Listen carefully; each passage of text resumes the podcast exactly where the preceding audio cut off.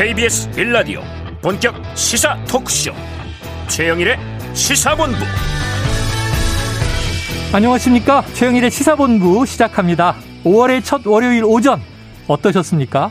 실외에서 마스크를 벗고 걸어보셨나요? 어떤 느낌이셨는지요?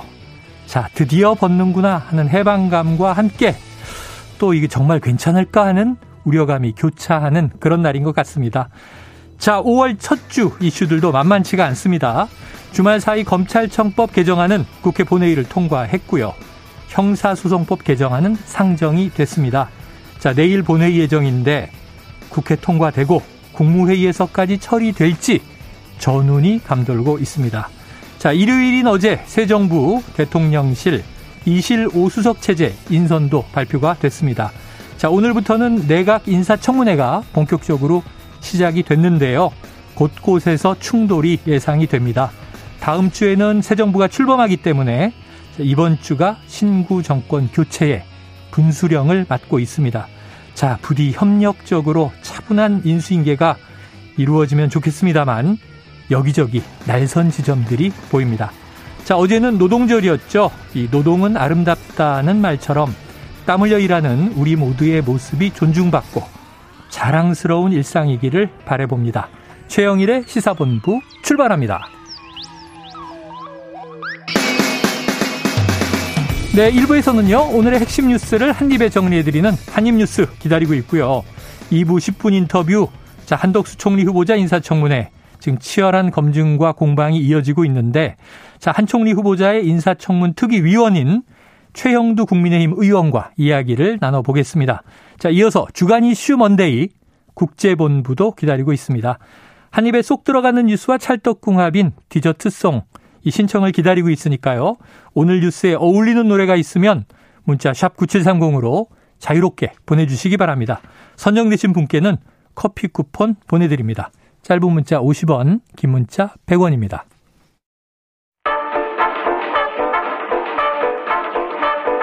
최영일의 시사본부 한입뉴스. 네, 주말부터 지금까지 뉴스가 쏟아지고 있습니다. 이 핵심 뉴스들을 한입에 정리해드리겠습니다. 한입뉴스 박정호 오마이뉴스 기자, 헬마우스 임경빈 작가 나와 계십니다. 어서 오세요. 안녕하세요. 안녕하십니까. 자, 우린 실내니까 마스크를 여전히 쓰고 있지만 오늘 오시는 길 박 기자님, 네, 마스크 벗고 오셨어요? 쓰고 왔습니다. 왜? 추워서요. 좀 날씨가 쌀쌀해가지고 전혀 예상 못한 바람막이요. 아니, 쌀쌀한 감은 있는데 춥진 않지. 그래, 저 요즘에 이렇게 춥죠. 아유, 추워서 마스크를 쓰고 있다. 근데 제가 오면서 보니까 점심 먹으러 많이 나오셨잖아요. 네네네. 근데 한 60, 70% 쓰신 것 같아요. 아, 그래요? 아직까지는 쓰는 게 더 익숙한 그런 상황인 것 같습니다. 벗는 게 좀 낯설다. 그리고 추워서. 그리고 추우면 옛날에 그 방한용 네, 털실 마스크를 써야 돼요. 털실 마스크. 그거 좀 얇아요. 네. 임 작가님은요? 저도 이제 방송 들어오기 전에 여의도공원을 일부러 한번 이렇게 쫙 돌아봤는데요. 역시. 정말 생각보다 많이 쓰고 계시더라고요. 네. 네, 네. 그러니까 아직까지는 이제 사람이 많은 데에 가면 이게 실외건 실내건 약간 좀 어색해하시는 분들이 많으신 것 같은데, 네, 일단 뭐 거리두기를 충분히 할 수 있고 이제 환기가 잘 되는 공간이라면은 실외에서는 완전히 마스크를 벗으셔도 된다. 네, 그런 말씀을 좀 드리고 싶습니다. 이제 조금씩 벗을 텐데, 네, 쓰는 것의 장점들이 또 있어요. 그럼요. 쓰시는 건 자유입니다. 벗는 건 제한이 네, 있지만. 네. 그렇죠. 자, 재확산 우려는 없습니까? 그러니까 지금 보면은 일부 전문가들이 이렇게 벗고 다니면 경각심이 흐려지고 또 실외에서만 벗는 걸로 벗을 수 있는 걸로 돼 있지만, 네, 실외에서 잘 안 쓰게 되는 상황까지 가는 게 아니냐 우려를 하고 있어요. 네. 그리고 지금 미국이나 뭐 유럽 같은 우리보다 빠르게 이 유행이 왔다가 지금 좀 사그라든 그런 곳에서 확진자가 좀 늘어나고 있다고 합니다. 그런 부분을 볼 때 너무 빨리 푸는 건 문제가 있다라는 얘기도 있어요. 하지만 뭐 많은 전문가들이나 정부 얘기를 들어보면 이게 이 실외에서 바이러스가 확산할 가능성이 실내보다 18분의 1밖에 안 된다. 네네. 그리고 지금 안정세고 또 많은 분들이 또 면역이 생긴 그런 부분도 있고 백신도 많이 맞았기 때문에 이 정도 푸는 건 괜찮다라는 얘기를 하고 있습니다. 네, 지금 다만, 2만 명대로 네, 떨어졌죠. 그렇습니다. 오늘 확진자는. 다만 이제 걱정을 하시는 분들은 특히 그 출퇴근길에 대중교통 수단에서 그건 쓰는 거잖아요. 그렇습니다. 이제 타기 전까지는 안 쓰셔도 되는데 탑승할 때 그리고 혹은 지하철 같은 경우는 계단실로 들어가는 순간부터 이제 마스크 착용을 네네. 하셔야 되기 때문에 그 부분을 좀 주의를 하셔야 된다는 말씀을 좀 드리고 싶고요. 그 현장에서 실무하시는 분들은 그 걱정을 많이 하시더라고요. 아침 출근길에는 우리 이제 시민의식이 상당히 높기 때문에 잘 지켜주시는데 문제는 이제 저녁에 퇴근 후에 한 잔씩 하신 분들이 지하철 타실 때 그때 이제 충돌이 생길 수가 있어서 걱정을 많이 하시는데 그 부분도 어쨌든 대중교통 수단을 이용할 때는 같이 다 마스크를 착용하셔야 된다는 점을 꼭 기억하셨으면 좋겠습니다. 박 기자님에 대한 걱정과 응원의 문자가 쏟아지고 있어요. 그래요? 청취자 8288님, 박 기자님, 사람은 통장에 잔고가 없으면 많이 춥습니다. 네. 아, 그런가요? 예, 가난한 마음을 지적해 주셨고요. 네. 자, 3280님은 빵 터졌습니다. 박 기자. 추워서 저도 써야겠네요. 네. 등등의 얘기가 나오는데, 자, 우리가 뭐, 힘을 모아서 보약 한 첩을 지어줘야 될 것 같네요. 마음이 허한 거야, 뭔가. 그런 거. 저희가 제작진하고 같이 한번 좀 논의를 해보겠습니다. 네, 5월인데 추워요. 네. 자, 다음 이슈. 어제 일요일인데요. 오후에 드디어 새 정부 대통령실 인선이 발표됐네요. 그렇습니다. 지금 현재는 3실 8수석 체제예요. 네. 대통령실이. 근데 이걸 2실 5수석 체제로 축소를 했습니다. 정책실이 없어졌고. 맞습니다. 그리고 민정 일자리 인사수석. 이게 폐지가 됐어요. 네. 그래서 인사수석은 뭐 인사비서관, 민정수석은 법률비서관으로 대체가 된 상황입니다. 네. 일자리 수석실은 이 업무 같은 경우는 경제수석실로 통폐합될 것으로 보이고요. 이렇게 되면서 2실 5수석, 그러니까 비서실, 국가안보실, 경제, 사회, 정무, 홍보, 시민사회 이렇게 개편이 됐어요. 뭐 인선을 잠깐 중요 인선 외교안보 실장만 말씀드리면 김성한 전 외교부 차관이 임명이 됐고 그리고 이 김태호 전 청와대 대외전략기획관이 지금 국가안보실 산하 1차장에 임명이 됐고요. 2차장에는 신인호 전 청와대 위기관리비서관이 임명이 됐습니다. 결국에는 외교안보를 쭉 보면은 MB 때. 그러니까 이명박 정부 시절에 그런 기조로 돌아가는 게 아니냐 이런 지적은 그동안 인수위 차원에서 나왔었는데 인수위 인선이 그대로 외교안보실로 가다 보니까 네. 아, 그 기조가 이어지는구나 이런 얘기가 나오고 있습니다. 그래요. 자, 이 비서실장은 네. 누군가 어제 몰랐는데 네. 사실은 이미 내정돼 있었죠. 예, 그렇습니다. 김대기 비서실장 내정자. 네. 어떻게 보셨습니까? 사실 이제 김대기 비서실장 내정자도 그렇고 굉장히 좀 중요한 특징 중에 하나가 이 기획재정부 출신 인사들이 경제 관련 파트의 대부분을 이제 장악하는 구도로 되게 돼 있습니다. 네. 추경호 지금 기획재정부 장관 후보자도 이제 기재부 출신이고요. 네. 김대기 비서실장도 마찬가지고 그리고 경제수석 비서관 역시 이제 최상목 인수위 경제 1분권 간사인데 기획재정부 1차관을 지낸 네. 바가 있습니다. 사실 이제 기존의 그 민주당 정부에서는 소위 이제 모피아라고 해가지고 예. 기재부 출신의 인사들이 너무 이제 지나치게 힘이 세지는 거에 대해서 경계하는 시각들이 있어요. 는데 뭐 새 정부에서는 아무래도 조금 더 강하게 좀 힘을 발휘하게 될 걸로 보이고요. 지금 이제 박 기자님께서 짚어주신 대로 외교 안보 파트에서는 MB 정권 출신의 인사들이 이제 많이 기용이 됐는데 특히 좀 논란의 여지가 있는 게 김태효 이 1차장 같은 경우에 MB 정권 시절에 이제 대북 강경파로 이제 분류가 됐었다가 안보실 1차장 그렇습니다. 이제 문제의 그 베이징에서의 북한 인사들과의 만남 자리에서 네네. 돈봉투를 건넸던 사건을 이제 북한 쪽에서 이제 폭로를 하면서 MB 시절이죠. 그렇습니다. 그게 이제 상당히 한번 논란이 된 적이 있고요. 이후에는 이제 그 교수를 지내면서 이제 논문을 발표를 한 것들 중에서 논란이 된 게 한반도 유사시에 일본의 자위대가 한반도에 이제 진입할 수 있는 가능성을 열어둬야 한다는 취지의 논문 네. 때문에 국민들 사이에서는 이제 이 부분이 상당히 좀 예민할 수가 있는 부분이라서 논란이 되고 있는 상황입니다. 이런 그래요. 것들도 아마 앞으로 물론 이제 그 뭐 1차장 같은 경우는 인사청문회를 거치는 자리는 아니긴 하지만 그렇죠. 이제 외교 안보 관련된 정책을 펼쳐 나가는 데 있어서 김태호 사장이 어느 정도 역할을 할 것이냐에 대해서는 특히 이제 민주당 같은 경우 네. 예의주시하고 있는 그런 상황입니다. 자, 대통령실 인선은 비서관, 수석 비서관들 인사청문회 대상은 아닙니다. 임명되면 바로 일을 하는 거고요. 자, 그런데 이제 민주당이나 뭐 언론에서 이제 또 이 인사의 특징을 보통 뭐 네. 키워드로 짚잖아요. 쓴 또 쓴 인사다. 이거 무슨 뜻이에요? 그러니까 지금 어제 발표된 10명 가운데 8명이 네. 이 캠프에 있던 인사거나 인수위 인선이 된 거예요. 다시. 그러니까 또 쓴 사람 쓴다. 그러니까 이게 이제 윤석열 당선인의 스타일이 그대로 보여지는 것 같은데요. 내가 써봤던 사람, 내가 잘 아는 사람. 왜냐하면 그 능력도 잘 알고 여러 가지 잘 알기 때문에 이렇게 배치한다 이건데 이번에도 그게 좀 증명이 된 모습이고요. 네. 그리고 뭐 전문가 위주로 좀 배치가 됐다. 이런 것도 좀 볼 수가 있고 그리고 이 김성한 내정자 같은 경우는 초등학교 동창이에요. 이런 부분도 좀 눈에 들어오고 또 김용현 경호처장 내정자 같은 경우는 충암고 1년 선배이기도 하고 결국에는 민주당에서 지적하는 게 이거는 뭐 동창의 인사 아니냐. 그러니까 친한 사람 위주로 쓰는 게 아니냐 이런 지적도 나오고 있는데요. 뭐 이상민 행안부 장관 후보자도 충암고 후배에다가 서울법대 후배이기 때문에 이런 얘기가 계속 나오는 상황이고 그리고 이 나이도 우리가 항상 뭐 짚어보고 있는데 네. 지금 이 김 비서실장 내정자를 포함하면 60세였습니다. 평균 나이가. 그리고 여성을 보면 비서관급인 이 대변인 한 명뿐인데요. 강인선 인수위 외신 대변인이 청와대 대변인이 온 거예요. 네. 아, 그 대통령실 대변인으로 와서 여성이 한 명이다. 어제 10명 가운데는 서울 태생이 가장 많았고 호남 출신은 없었고 2030 세대도 포함되지 않았습니다. 그래요. 뭐 사실 내각과 네. 비슷하네요. 네. 그렇습니다. 뭐 이제 말씀하셨던 대로 인수위에서도 계속 이제 천명했던 게 능력 중심으로 이제 선발하겠다라고 했는데 인수위에 따르면 능력 중심으로 선발을 했더니 죄다 서울 경남 출신, 영남 출신의 5, 60대 남성인 걸로 경육남이냐? 이렇게 또 이제 네. 비판이 나올 수밖에 없는 상황일 것 같고요. 또 한 가지 조금 이제 비판 지점으로 언론에서 지적하고 있는 거는 기존의 윤석열 대통령 당선인이 이제 대선 후보 시절에 청와대 조직의 이제 슬림화를 천명을 하면서 네. 인원을 일단 30% 감축을 하겠다. 대통령실 인원의 30% 감축 그리고 수석 비서관 제도 자체에 대한 폐지를 공약으로 걸었었는데 결국 그 공약은 지키지 못하는 게 됐습니다. 어제 이제 기자들이 지적을 했는데 장제원 비서실장 같은 경우는 비서실 인원을 30% 줄이겠다고 했을 때 이걸 기준을 잡는 게 모호하다라고 이야기를 했습니다.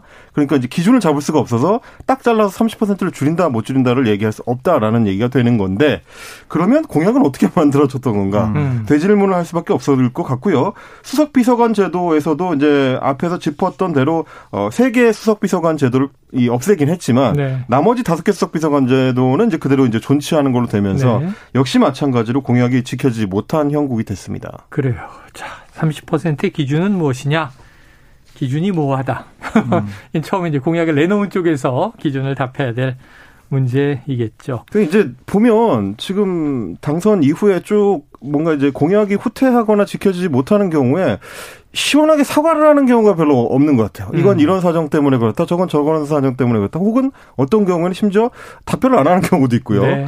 이 부분에 대해서는 조금 언론에서도 문제의식을 좀 갖고 있는 것 같습니다. 자, 지금 일단 다음 주 취임식 그 이후에 국정을 본격적으로 시작해야 되니까 뭐 바쁜 건 이해가 되고 이제 이 대통령실 이제 인원들이 인선이 됐으니까 아마 불과 한 일주일 남짓 굉장히 바쁘리란 생각은 들어요.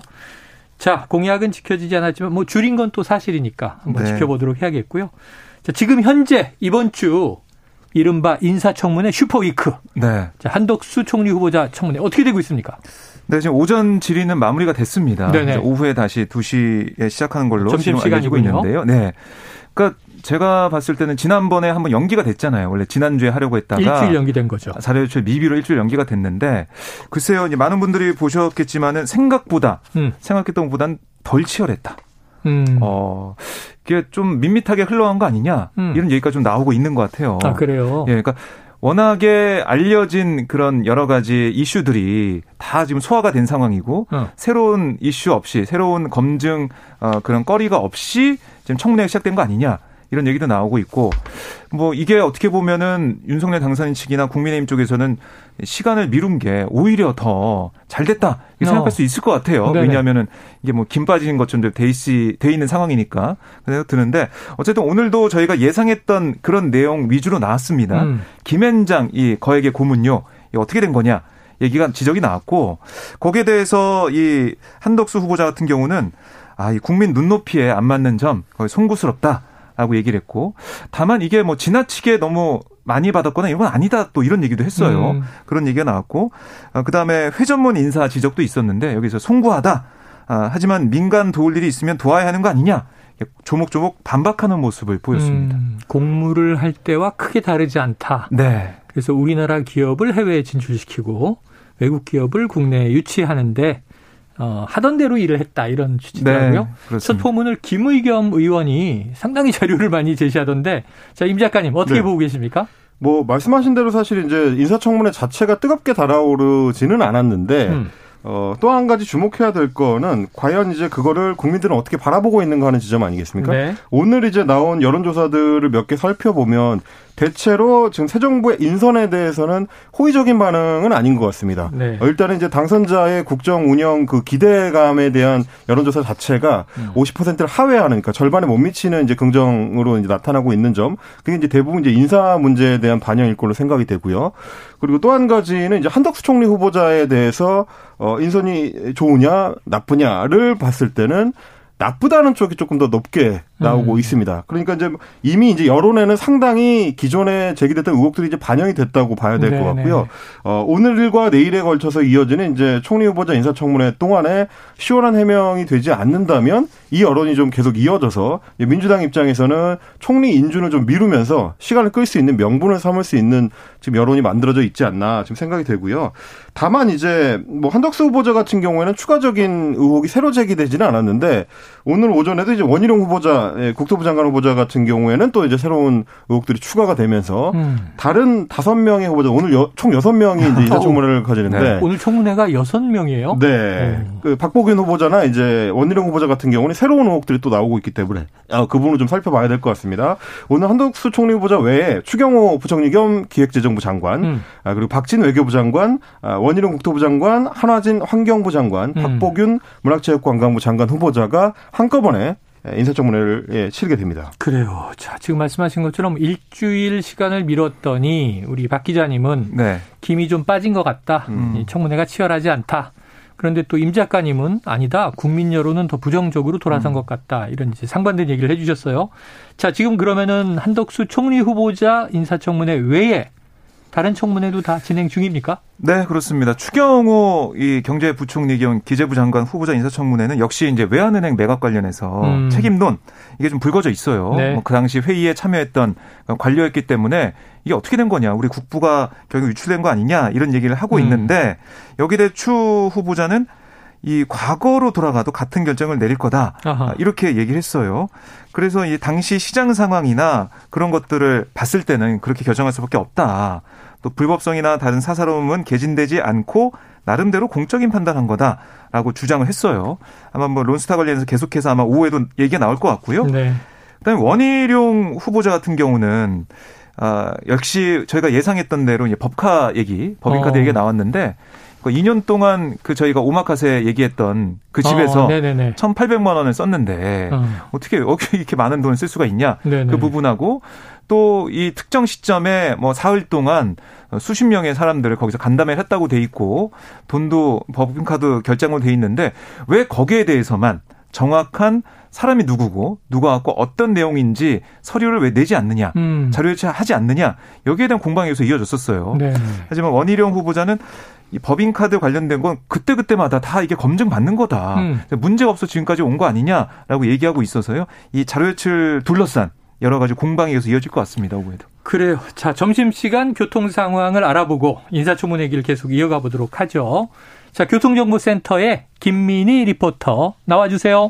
네, 점심시간을 지나면서 정체는 빠르게 풀려가고 있지만 돌발 구간이 꾸준히 많은데요. 중앙고속도로 부산 쪽으로 치악휴게소 부근 3차로이든 대형 화물차가 고장으로 서 있습니다. 남해고속도로 순천 쪽으로 진영휴게소 부근 3, 4차로에서는 장애물을 처리하고 있기 때문에 차로 변경에 유의해서 지나셔야겠고요. 반대 부산 쪽으로는 하만 2터널 부근에서 속도 줄여 지납니다.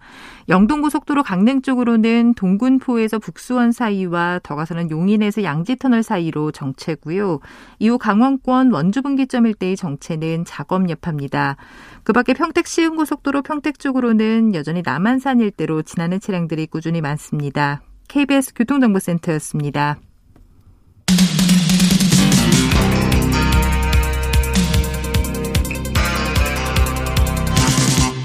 최영일의 시사본부.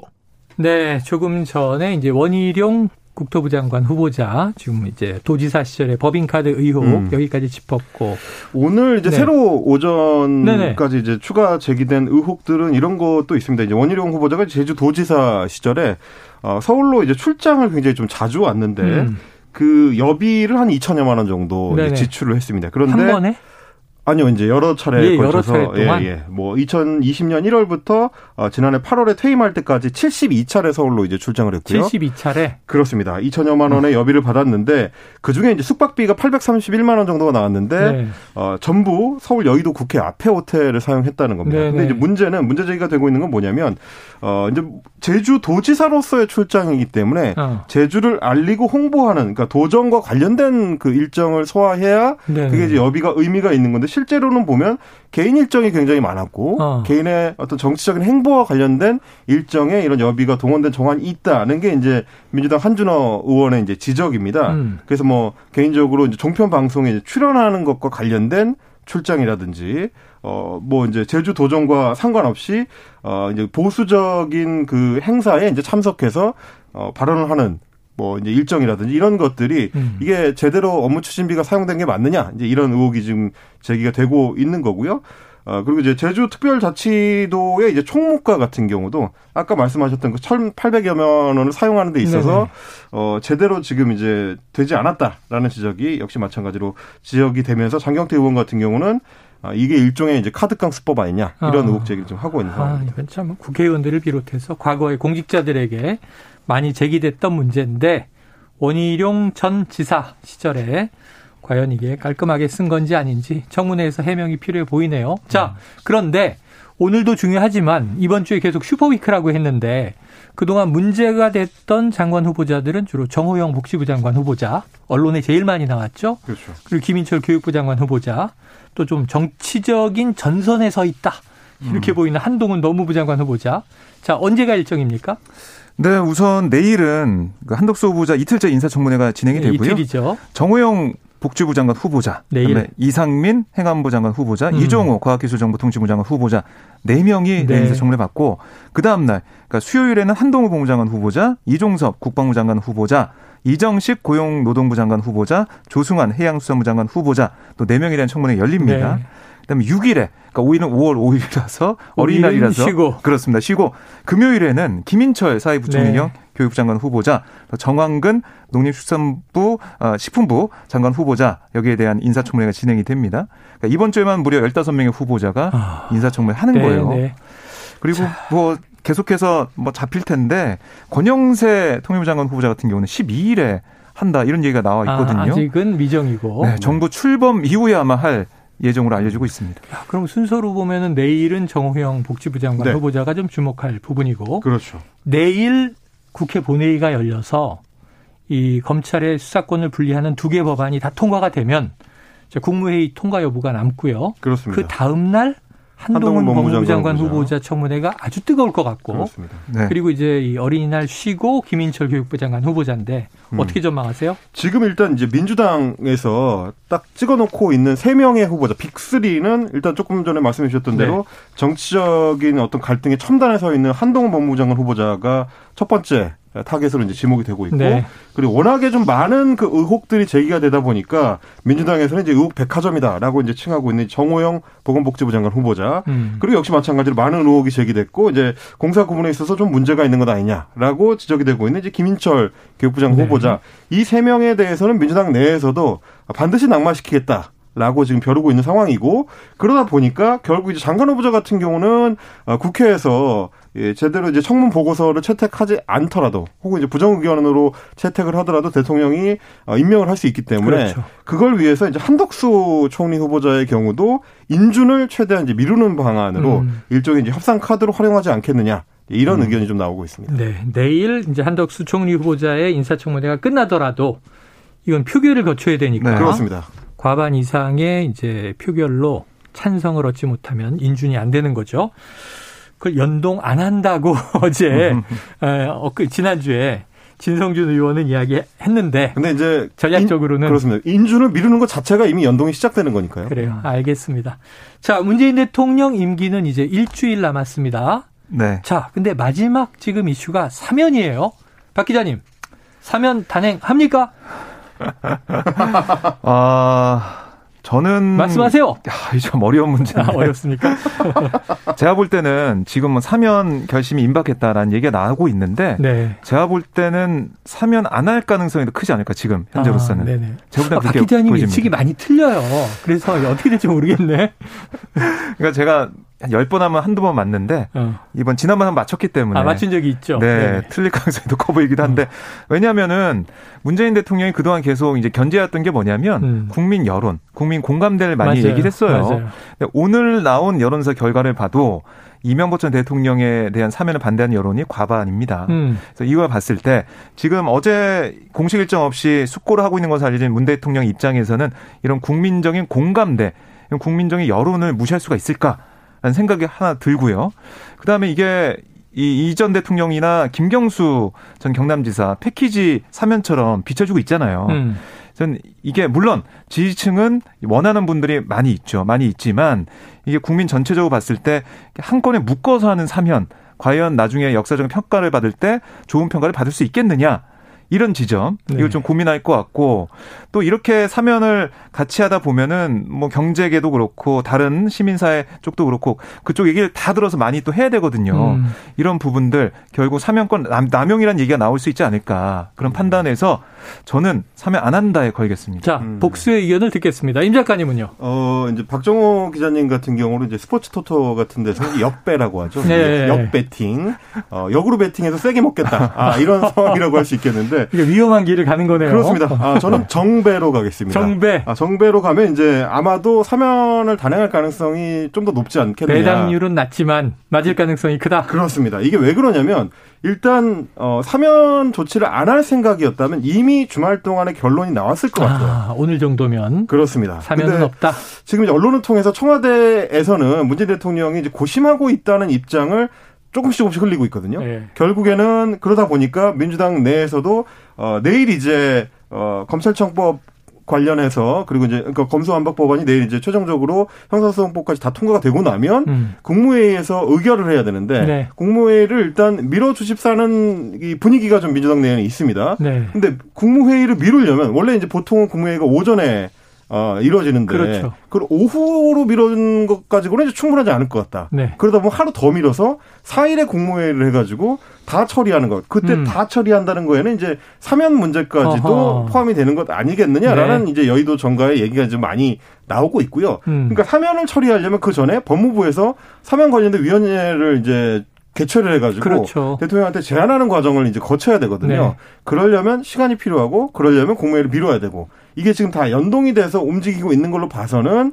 여의도와 그리고 청와대 물밑에서는 일종의 이제 움직임이 있지 않겠느냐. 그러면 결국 사면 쪽으로 기울어질 가능성이 좀 높다. 저는 이렇게 좀 예측을 합니다. 자, 내일 오전 10시에 지금 국회 본회의가 예정돼 있습니다. 토요일 날 4시에 열려서 4시 반에 통과됐더라고요. 네. 그러면 내일 10시에 열려서 10시 반에 그냥 바로 표결들이 가서 통과가 되면 이게 이제 이 청와대로 전달이 되겠죠. 네. 그러면은 지금 이제 임 작가님 예상은 다음 날 국무회의를 하루 미루어서 여는데 사면도 이날 다를 것이다. 그러면은 이제 뭐 박 기자님은 사면이 없을 가능성을 말씀하셨으니까 임 작가님 네. 누구누구 포함돼요? 아 누구누구요? 네. 아니, 사람도 얘기해야죠. 지금 이제 문재인 대통령이 직접 언급한 이 지난주에 이제 국민청원에 답변하는 과정에서 네. 직접 언급한 거는 이명박 전 대통령이 네. 이제 1차적으로 들어가게 될 것 같고 그렇게 되면 자연스럽게 이제 김경수 지사 얘기가 이제 들어갈 수밖에 없을 것 같고요. 아마 이제 문재인 대통령의 속내로 따지면 오히려 이제 김경수 지사 쪽이 좀 더 길어져 있지 않겠습니까? 네, 네. 그러다 보니까 둘 다 포함이 될 가능성 혹은 이재용 삼성전자 부회장 은 지금 이제 국민 여론도 상당히 좀 우호적이기 때문에 여론으로 보면 가장 높죠. 가장 높고요. 근데 사면이 아니고 복권이죠. 아, 그렇죠. 네. 그렇게 포함을 시킬 가능성이 높다. 다만 이제 쟁점이 되는 거는 정경심 전 동양대 교수를 포함시킬지 여부일 것 같은데 이 굉장히 좀 국민 여론이 갈릴 수가 있고 그러네요. 선거를 앞두고 이제 중도층 여론에 상당히 영향을 미칠 수가 있기 때문에 조금 회의적으로 본다. 아, 이런 정도로 저는 예상을 해봅니다. 자, 민주당에서는 내일 국무회의를 좀 오후에 열어주십사. 연기를 요청했다는 보도가 주말 사이 엄청나게 나왔는데 네. 박홍근 원내대표나 윤호중 비대위원장은 우리는 그런 요청을 한 바가 없다. 그럼 누가 요청한 거냐? 지금 이제 이런 얘기들도 나오고 바람결에 있습니다. 날려서 이제 청와대로 이제 들어갔던 얘기가 되는 거죠. 이게. 혼잣말을 했는데 바람결에 날려 청와대 담장을 넘었다. 하하, 참 어떻게 될지 모르겠네요. 자, 그런데 그 와중에 지금 또 하나의 이슈가 터진 게, 자, 이른바 지금 배현진 국민의힘 의원이 박병석 국회의장을 강하게 비난하는 장면이 뭐 뉴스에 굉장히 이제 언성이 거세다 하는 느낌이 들었는데, 네. 물론 그 전에 지금 국민의힘 여성 의원이 다치는 일이 벌어졌다는 거죠? 전말이 어떻게 된 거예요? 그러니까 이게 지난 주말에 오후에 본회의를 앞두고 그때 의장실 앞에 국민의힘 의원들이 연자 농성을 하고 있었습니다. 그러니까 이제 본회의장으로 가지 마시라. 막는 거죠. 네, 막는 그런 모습이 있었는데요. 네, 이 두 갈래였어요. 길이 이제 이 본회의장으로 가는 길과 그다음에 이제 밖으로 나가는 길, 그 복도가 두 길 방향으로 돼 있었는데 이 본회의장으로 가는 길 그 앞에 맨 앞줄에 여성 의원들이 앉아 있었어요. 피켓을 들고. 근데 박병석 의장이 나오는 상황에서 당연히 거의 지나가야 되잖아요. 국회 직원들, 방호과 직원들은 그 길을 만들기 위해서 길을 터야 되니까. 길을 터는 과정에서 여성 의원들 포함한 국민의힘 의원들과 충돌이 있었고요. 네네. 뭐 그러면서 의원들이 이게 뭐 하는 짓이냐? 저리 가라 뭐 이렇게 강한 어조로 얘기를 했죠.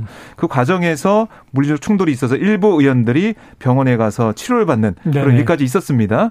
박병석 의장은 안으로 들어갔고 회의 시작하면서 이런 불미스러운 일에 대해서 이 유감의 뜻을 표하기도 했어요. 네네. 그런데 그 이후에 배현진 의원이 의사진행 발언합니다. 단상으로 나왔죠. 네, 나와서 뭐라고 하냐면 이거 어떻게 이 앙증맞은 몸, 뭐 구둣바 이런 표현도 나왔는데, 네네. 그러니까 이번 과정에서 아니 당신의 앙증맞은 몸을 저희 국민의힘 의원 위로 밟고 지나가기 위해 앞줄에 앉은 여성 의원들을 구둣발로 걷어차며 용맹하게 이 국회의장석에 올라오셨다. 당신이 얘기하시는 민주주의가 이런 겁니까? 말씀해 보십시오. 사퇴하십시오. 뭐 이런 얘기를 한 거예요. 네네. 그래서 이 당시에 참 격한 그런 감정으로 배현진 의원이 얘기를 했는데요. 뭐 삿대질을 했다라는 비판도 있었고 앙증맞은이라는 그런 표현을 한 게 맞냐라는 민주당의 비판도 있었어요. 그래서 배현진 의원이 SNS에 아니 삿대질 안 했다. 다섯 손가락 참하게 모았다. 이렇게 반박을 하기도 했거든요. 네네네. 근데 사실은 이게 이제 언어 사전에 보면 국어 사전에 보면 삿대질은 말다툼할 때 주먹이나 손가락 따위를 상대의 얼굴을 향해 폭풍 내지르는 것이다. 이렇게 그러니까 돼 있는데 꼭 손가락질만이 아니라 손가락 내지르면 하나로 하는 정해진 건 아니라고 볼 수가 있는 부분도 있죠. 어쨌든 그런 상황에서 반박하는 모습도 보였고 특히 앙증맞은이라는 이 표현에 대해서는 왜 그 표현을 썼을까요? 그러니까 이 사전적 의미를 봐도 매우 깜찍하고 귀엽다라는 표현도 있고 이게 뭐 주된 의미고 이제 확장이 되면 제격에 어울리지 않거나 너무 작다. 네. 이런 표현이거든요. 이런 표현을 써서 국회의장에게 얘기를 했다. 그래서 국회의장에서도 지금 격앙된 상황이고요. 민주당에서도 국회 윤리특위 열어야 된다. 이런 얘기를 하고 있습니다. 자, 그러니까 이제 민주당에서는 이제 박병석 의장의 키가 작다는 것을 두고 이런 식으로 이제 비하하는 표현을 한 것이 아니냐 이렇게 얘기를 하고 있는 거고요. 그래서 이제 민주당에서는 이번에 그 처리 과정에서 있었던 것들을 묶어서 불법적인 회의 진행 방해로 책임을 물을 수밖에 없다라는 입장을 민주당 박홍근 원내대표가 밝히고 있습니다. 그래서 본회의에 직접 이제 징계를 요청하기로 했고요. 아마도 내일 이 사안도 같이 다뤄지게 될 걸로 지금 보입니다. 이준석 국민의힘 대표 같은 경우도 법사위원장실에 이제 난입하는 과정에서 현장 지휘를 했다라고 이제 지목을 했는데 국회의원 신분이 아니기 때문에 이것도 좀 문제 삼을 걸로 보입니다. 알겠습니다. 이렇게 눈을 크게 뜨고 뒤에 서 있는 장면이 카메라에 잡히기도 했죠. 자, 오늘 한입뉴스 여기서 정리하겠습니다. 박정호 기자, 임경빈 작가 수고하셨습니다. 감사합니다. 고맙습니다. 자, 오늘의 디저트송은요. 청취자 9193님 광복절 특사 얘기 나왔네. OST인 송유나의 분홍 립스틱 신청해요. 이제 야외에서 마스크 벗을 수 있으니 립스틱이 잘 팔릴 것 같아요. 오우, 대단한 선곡이에요. 특사와 마스크 벗는 얘기가 동시에 들어있습니다. 자, 9193님께 커피 쿠폰 보내드리고요. 송윤아의 분홍 립스틱 듣고 2부로 돌아옵니다.